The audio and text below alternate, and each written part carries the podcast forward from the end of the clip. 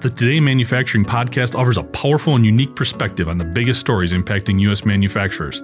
Anna Wells, David Mantey, and Jeff Reinke apply their experience as editors of industry leading brands Manufacturing.net and Industrial Equipment News in providing in depth analysis of the latest headlines. Their insight, along with a mix of humor and human interest, makes Today in Manufacturing a go to source.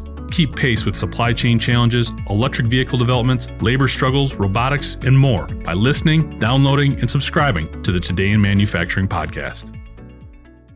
MIT makes factory robots more efficient. I'm David Mantey. This is IEN Radio.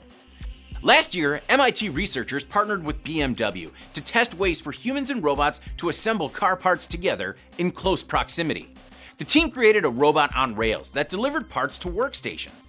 However, human workers would often cross this rail path, and the robot was designed to freeze whenever a worker passed by.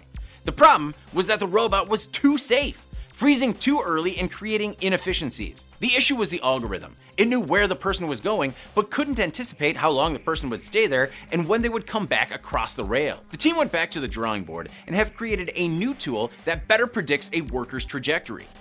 The new algorithm helps the robot understand common human movements, like stops and retracing our steps. In the test, the robot stopped freezing in place for long periods of time and was capable of resuming work shortly after the human passed by. It's the next step towards not only robots working together with us in factories, but also collaborating with us in the home. It could also be paired with tools that help the robots read our gestures and recognize specific actions and behaviors. I'm David Mantey. This is IEN Radio.